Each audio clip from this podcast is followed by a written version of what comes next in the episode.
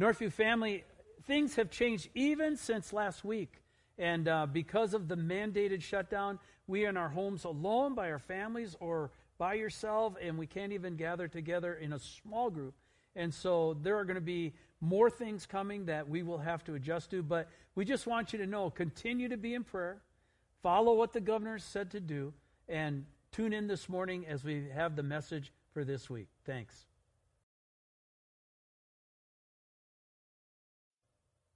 Good morning, Northview, and welcome back to Northview Online. This is our second Sunday of doing church online, and if this is your first Sunday joining us, we're honored to have you. Um, we're growing and learning, so thank you for all the helpful comments we received last week, and um, we just want to set the table. So here at Northview, we have what I call is a lean-in mentality. Under pressure, under stress, which way do you lean? Do you lean towards God or do you lean away from Him? And we've tried to coach ourselves to lean towards Him. And that's actually going to be illustrated in the message this morning with Peter. But for right now, we just want to invite you to settle in, worship in your uh, living rooms and wherever you are watching us this morning. Uh, we are physically the church scattered, but because of the Holy Spirit, we're the church connected. Different locations, same heart. So even though we can't hear each other singing, just remember the Holy Spirit can gather and take all those voices and send them straight to the throne of Jesus. And it becomes a mighty chorus. So sing with your heart and remember that we're singing to Him this morning. Let's open up with prayer and then we'll turn the service over to Esther and the team. Would you join me as I pray this morning? Father in heaven, none of us would have anticipated the circumstances that we're in right now. But Father, we know that we can trust you in good times and in bad. We know that you are the God of the past and the present. And we know this has not caught you by surprise. And so as we think this through this morning, the whole message is going to be about how to operate well under pressure. Lord, Peter didn't do so well, and neither do we most of the time. And so we pray that we could learn from him so that we'd not repeat the same mistakes. And we ask that you would coach us well through this season, that we would make you proud. And we ask that in your name. Amen. Well, good morning, everybody. Here we are again, week two. Welcome. No matter where you are, we welcome you. Hopefully, you are comfortable. Hopefully, you're relaxed. Hopefully, you're not feeling at all awkward. You know, if you're feeling awkward singing along, just imagine us. We get to worship and stare at a blinking red light. Hi, Mom. I've always wanted to do that.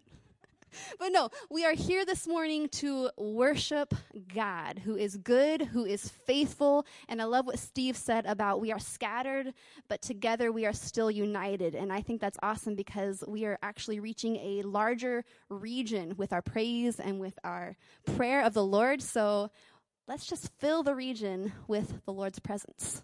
Isaac, lead us.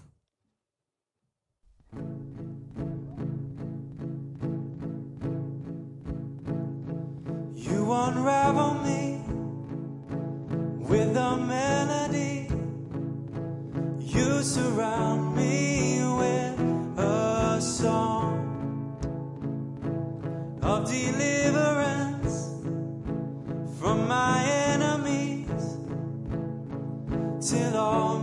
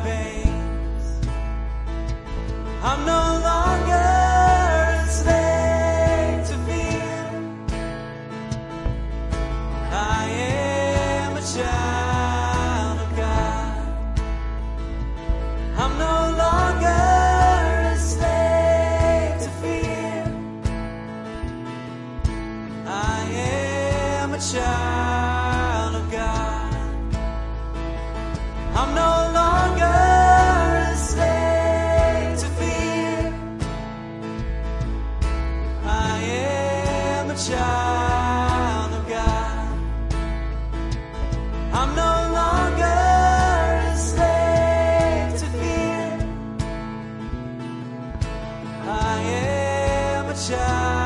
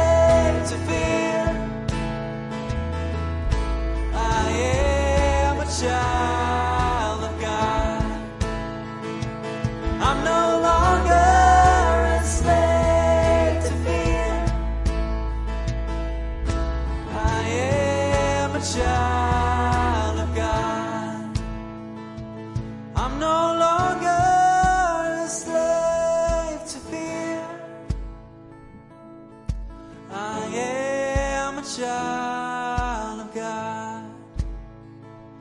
I'm no longer a slave to fear. I am a child of God.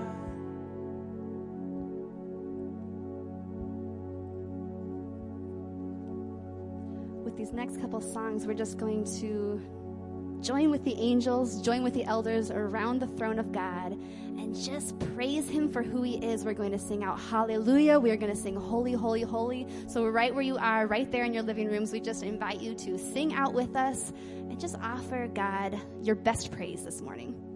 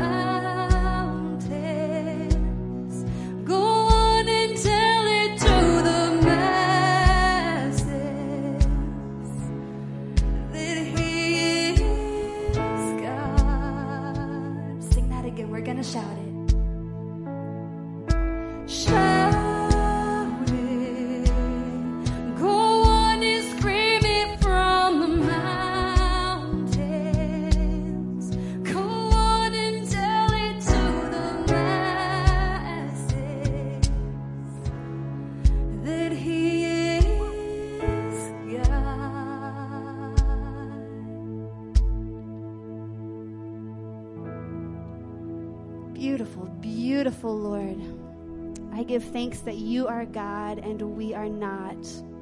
We acknowledge that you are a good God and a faithful God, a God who always follows through on his promises. Help us lean into you through these times, God. May you be our rock, may you be our center. And I cannot wait to see how you work in new and glorious and mysterious ways. We ask that you receive our praises this morning as a sweet incense. We hope that we have blessed you this morning. We give it all to you in the name of your Son, Jesus. And all of you at home this morning say, Amen. If this is your first time joining us, we're in a series on the Gospel of Mark called The Gospel of Immediacy. And today we're going to be looking at two responses under pressure Jesus's and then Peter's. And we're going to look closely at two issues that we all struggle with on one level or another control and anxiety. Let's pray again and ask God to illuminate our hearts as we spend time in His Word. Father, as we come, you know that control is one of the issues that is scattered all through your Word. It's, it's something we as humans take back from you. It's a failure on our part to trust you deeply. It's a failure to recognize our circumstances and our need for you in them. And Lord, we're in such a time as that right now. And we ask that you would coach us this morning, teach us well. We, may we respond well. And Lord, we ask for your favor in that in your name. Amen. All right, let's do a little bit of a review because that's always helpful.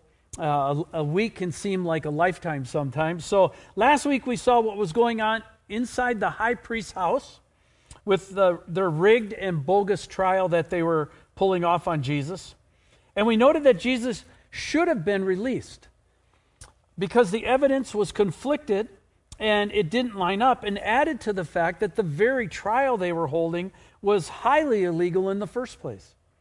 The high priest Caiaphas, the main prosecutor, is, is a very interesting person at this point.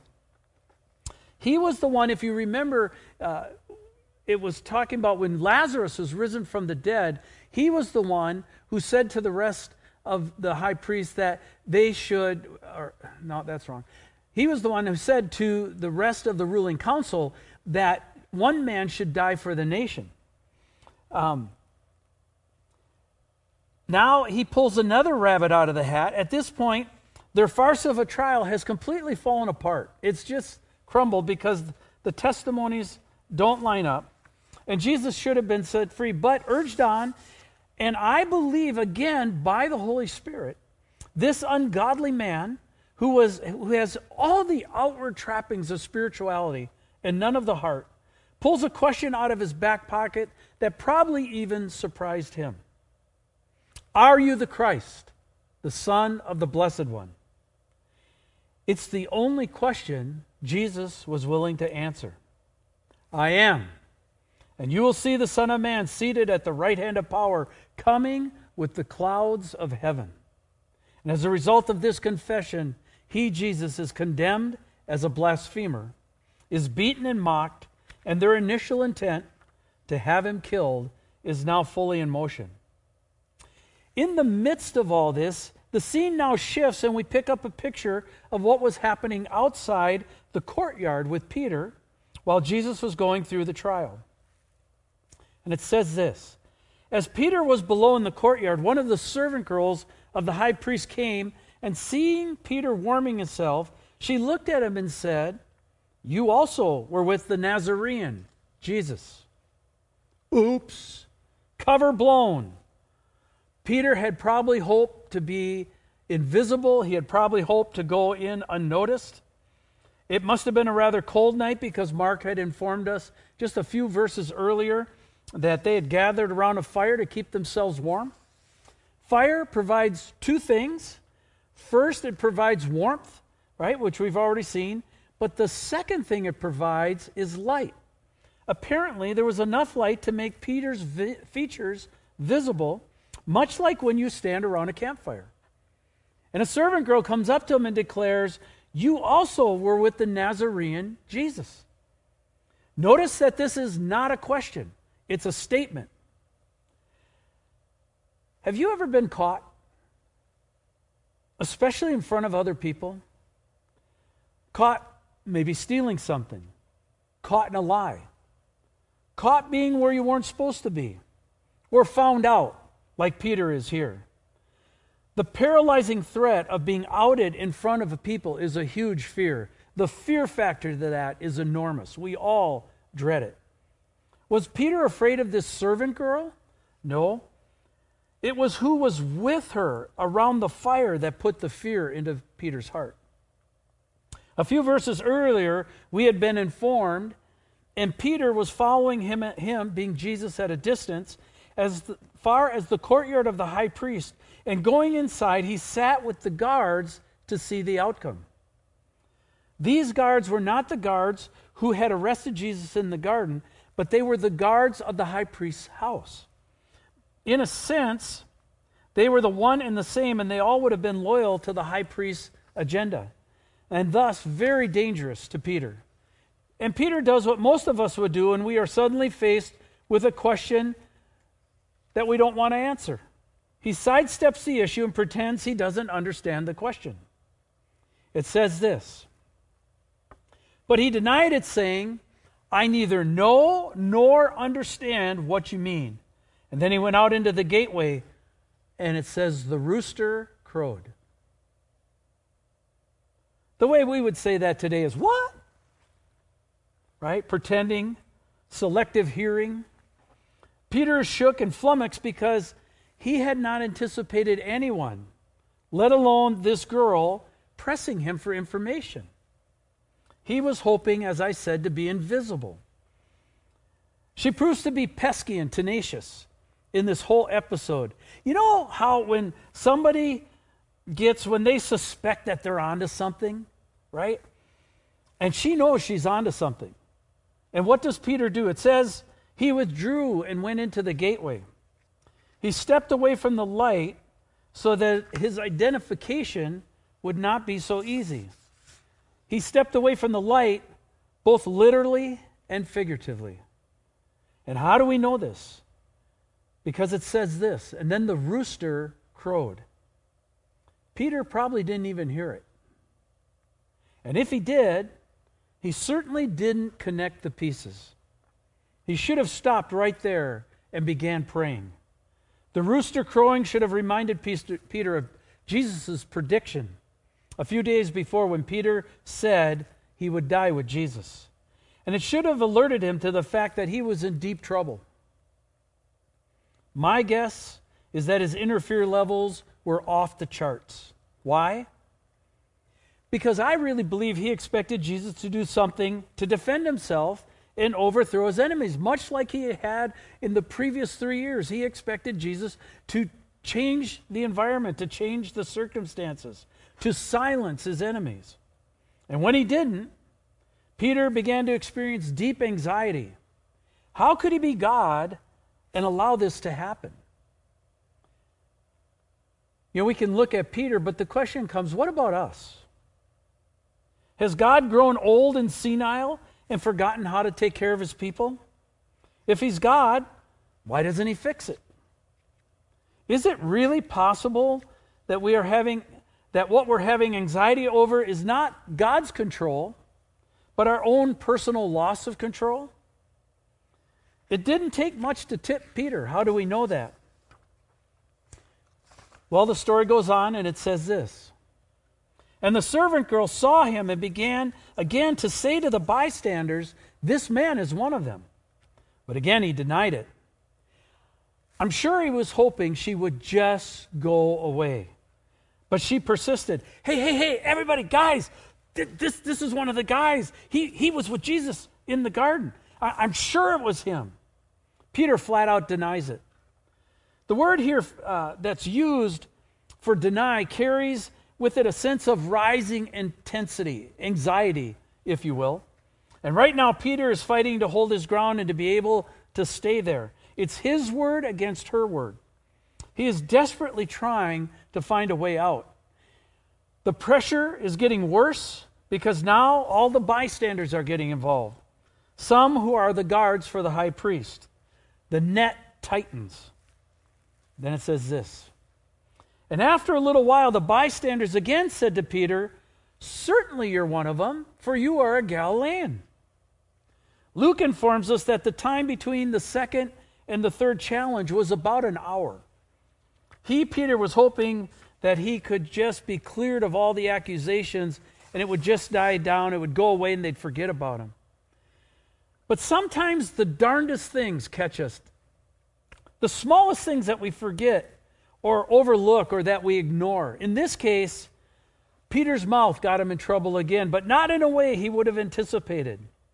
By the very act of defending himself, he gives himself away. Aha! Certainly you're one of them because you are a Galilean. These people were cultured city kids, and they knew a country hick when they heard one. The result Peter imploded and blew up. Goes on to say this. But he began to invoke a curse on himself and to swear, I do not know this man of whom you speak. Now, there's been many attempts to soften or tone this passage down, to tone the words down, but the language simply doesn't allow for that. The first time, Peter denies that he understands the question. The second time, he denies that he was associated with Jesus. The third time, he denies that he even knows Jesus. And he does so with cursing and swearings. And then it says this. And immediately the rooster, the rooster crowed a second time. And Peter remembered how Jesus had said to him, Before the rooster crows twice, you will deny me three times. And he broke down and wept. Mark tells us that the rooster crowed a second time. Luke informs us that when it did, Jesus stopped and looked at Peter. Can you imagine the impact of that gaze? And Peter remembered. It says he went out and wept. This should be understood as anguish sobs, heart rendering wailing, devastated soul and emotions. I want to pause here for a moment because I believe this story is very instructive and teaches us something invaluable, especially in the setting of our immediate circumstances in our culture right now. And I want to start by asking this question Why do you think Peter resorted to cursing and swearing to deflect his detractors? You ever given that some thought? Where did that come from? Now, we could just say, well, he was just reacting very badly. We all do that at times. But I want to suggest it's deeper than that. I believe the clue lies in Peter's background. Peter grew up in Galilee. His occupation was, now, if you were all here this morning, you would be able to chime back, right? We all know the answer. He was a fisherman. Fishermen, like construction workers, are not known for their gentle and soft vocabulary. Have you ever heard the term, he swears like a drunken sailor? Right? Now, I'm not insinuating that Peter was a drunk, but I am guessing that he knew a few blue words or two. And he illustrates a very important principle for us in this morning as we face crisis in our daily lives with the COVID 19 outbreak. And what's the principle? Here's the principle under pressure, we tend to go back to what we learned. What do I mean by that? Many of us grew up in families that didn't have the best skills when it came to crisis management. Have you ever noticed that about yourselves? And it shows up, especially when we get married. We really do well until the pressure hits. And then suddenly things come flying out of our mouths or attitudes that shock not only our spouse, but us as well. How does this relate to our message today? Well, under pressure, Peter went back to the language and attitudes that he had before he knew Christ. He had walked with Jesus for three years and had really cleaned his act up just by being in Jesus' presence. But under pressure, being separated from Jesus, suddenly not tied in the small group anymore, he cracked. Under fear, he broke. And his old habits reared their ugly head. Now, before we get too hard on Peter, let me illustrate by using us. Think this through with me, would you? Where did we, where did you learn crisis from? Again, obviously, you're not here to respond, unfortunately. But I would assume that sitting where you are this morning, instantly the thought would come into your mind my parents. And the question then would be well, who do you think they learned crisis from? And the answer would be well, obviously, their parents, your grandparents, and so on and so forth down the line. In other words, most of us have some very dysfunctional responses to stress and crisis because of what has been handed down to us. There is, if you will, a generational train coming down the tracks. Most of us, again, do pretty well most of the time. We know how to act well. We know how to say the right things. We know not to act stupid in front of other people. Especially if we've come to know the Lord and the Holy Spirit's helping us. Some of us it takes longer than others, right? Yeah, okay, guilty. But but we do get better. But pressure pressure can crack us. And we like Peter can fall back into old patterns. And here's the point. They weren't good for Peter. This is his ultimate meltdown. If it weren't for the incredible grace of Jesus towards and for Peter, he probably wouldn't have even survived this whole episode. Gratefully and graciously, Jesus, Jesus had him covered. What did he say? I will see you in Galilee. He knew. But what about us? In all honesty, would any of you have been able to predict three months ago that we would be where we are today? As we were coming through Christmas and we celebrating Christmas and singing Christmas songs together and share, would any of you have anticipated that we would not have Good Friday, that there wouldn't be an Easter, that we can't even be in church together.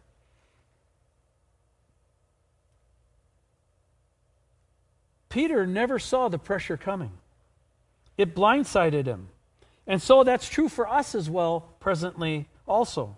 We've been blindsided by the quickness and the force of this infestation, which has literally changed the map of reality as we know it.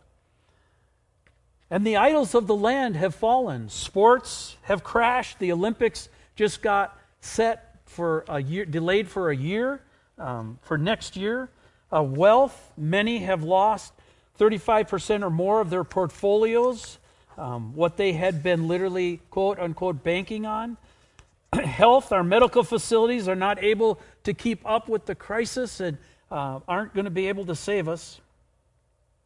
And God had spoken about that many times. Just taking one of the quotes found in the Old Testament. This is found in Zechariah 13 2. It says, On that day, declares the Lord of hosts, I will cut off the names of the idols from the land so that they shall be remembered no more.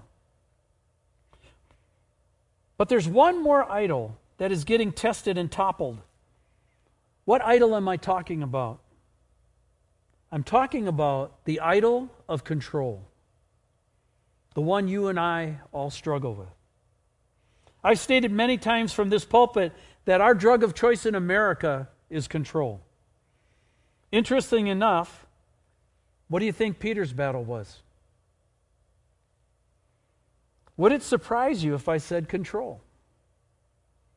And how much anxiety is there in our culture right now, this minute, because we're feeling out of control? We've fooled and we've lied to ourselves thinking we actually were in control. When the truth is, only God is in control. And I've said many times, we make great us's, we make lousy Jesus's. And that's getting cracked wide open. And how we respond under pressure will tell us who we're trusting. Are we trusting ourselves or are we trusting God?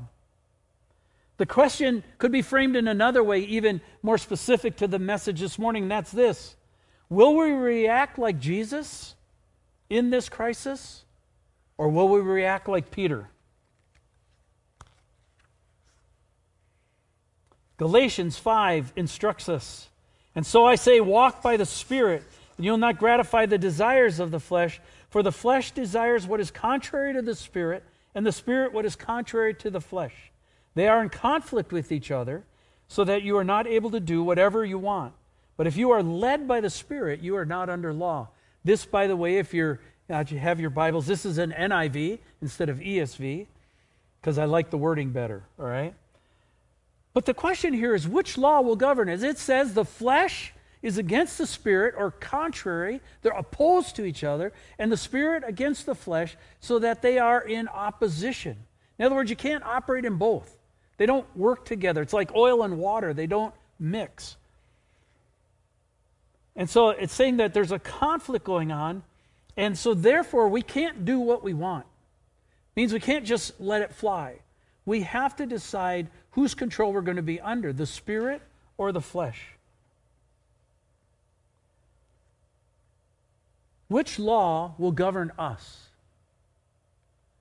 We'll talk more about this as we go on, but the question is it the law of the Spirit, how Jesus responded, or the law of the flesh, how Peter responded?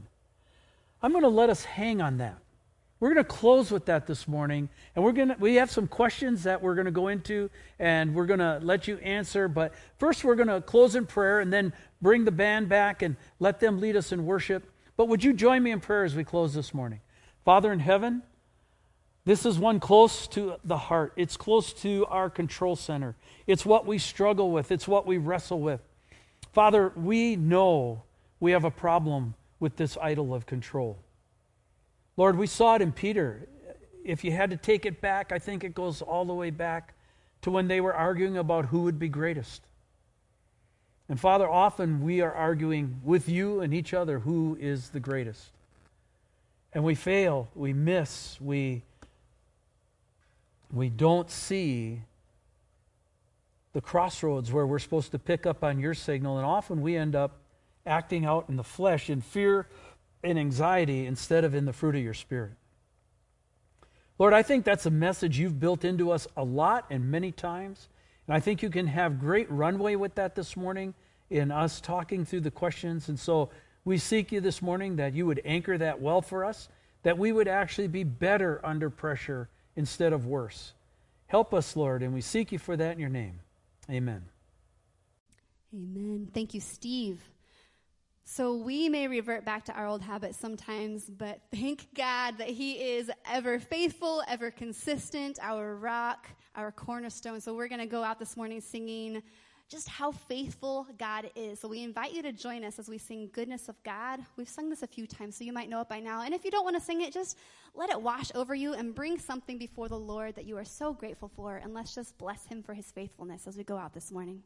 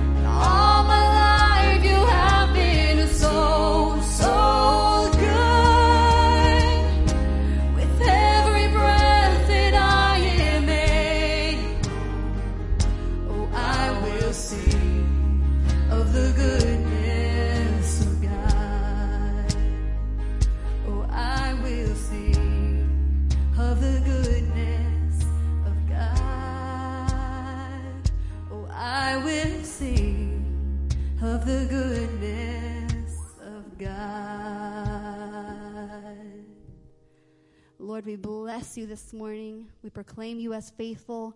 We thank you so much for a beautiful opportunity, even now, to join together in worship of you. Lord, we love you so very much. We thank you for this time in Jesus' name. Amen. We ended the message uh, by asking the question which law will govern us? The law of the Spirit, how Jesus responded, or the law of the flesh, how Peter responded? I have some questions this morning that will help us wrestle with that and think that through. So let's go through the questions together. Question number one Have you ever been caught like Peter? How did you respond when that happened? Question number two In your opinion, where did the significant break with Peter begin? When you think about him suddenly being distanced from Jesus, where do you think that actually began? Number three, if you could rewrite the script for Peter, if you could change the story and rewrite it the way it should have gone, how would you do it? How would you change the story? Number four, under pressure, do you tend to operate in the spirit or the flesh? And then number five, how do you need to rewrite the script for yourself in the wake of the crisis that we're going through right now? How do you need to rethink through how you're responding under pressure to respond in the spirit instead of in the flesh? How would you do that? We also have some prayer points, and by the way, all of this is available on our Facebook site. All of this is available on our website. All of this is available on the, our YouTube site, and there are links that you can find that you can hook up. And if all else fails, call us. We will, well, don't call me, call Shannon, right? But he will help you get the links and get them tied up. I will help you with nothing. So call Shannon. But here's the prayer points for this morning. Number one, let's pray for God to stop the coronavirus, right? It's not beyond his power or ability to do that. Number two, let's pray that God gives our leaders wisdom to know what to do in a time such as this. Uh, I, I can't imagine what it's like to be in a governor's shoes or the president's shoes or a senator's shoes or a congressman's shoes. This is unprecedented. Number three, let's pray for our friends and family that don't know Jesus, that right now are wondering what in the world's going on in the world. Let's pray that God woos them, that, that they remember things, that they call people, that they're suddenly asking questions. Number four, let's pray that we exhibit the fruit of the Holy Spirit in our homes in these as these measures continue, right? We're going to be with each other for a while, and we are all we got. So let's pray that we exhibit the Holy Spirit well in our homes. And then number five, let's pray for us as the church to exhibit contentment, faith, optimism, steadfastness, and last of all, joy in the midst of the trial. If you don't like that list, we could add patience to it, right? Let's add that in there. All right, go ahead, answer the questions, pray the prayers. We'll see you next week.